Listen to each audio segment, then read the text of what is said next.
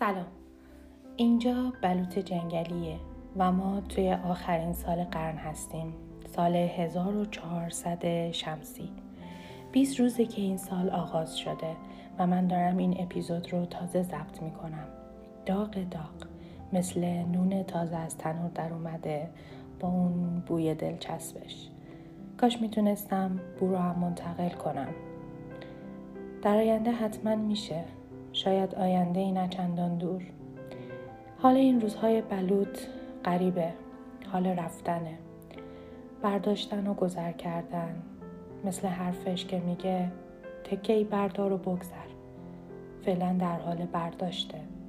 هنوز عبور نکرده. قصه ها زیادن. گوش شنوا کم. خدا بیشترش کنه. شاید بشه اسم این اپیزود رو معرفی گذاشت. آشنایی با حال و هوای بلوط. تکهی بردار و بگذر. خب که چی؟ یعنی بلوط قراره از هر دری تو هر وقتی تو هر جایی صحبت کنه. و شاید گوشی پیدا بشه. شاید جرقه زده بشه.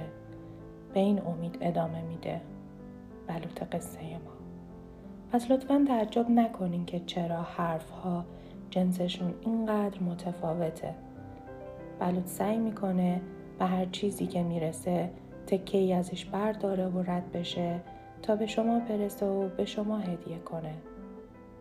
امیدوارم هدیه های اونو با گوش دل بشنوین مرسی. خدافز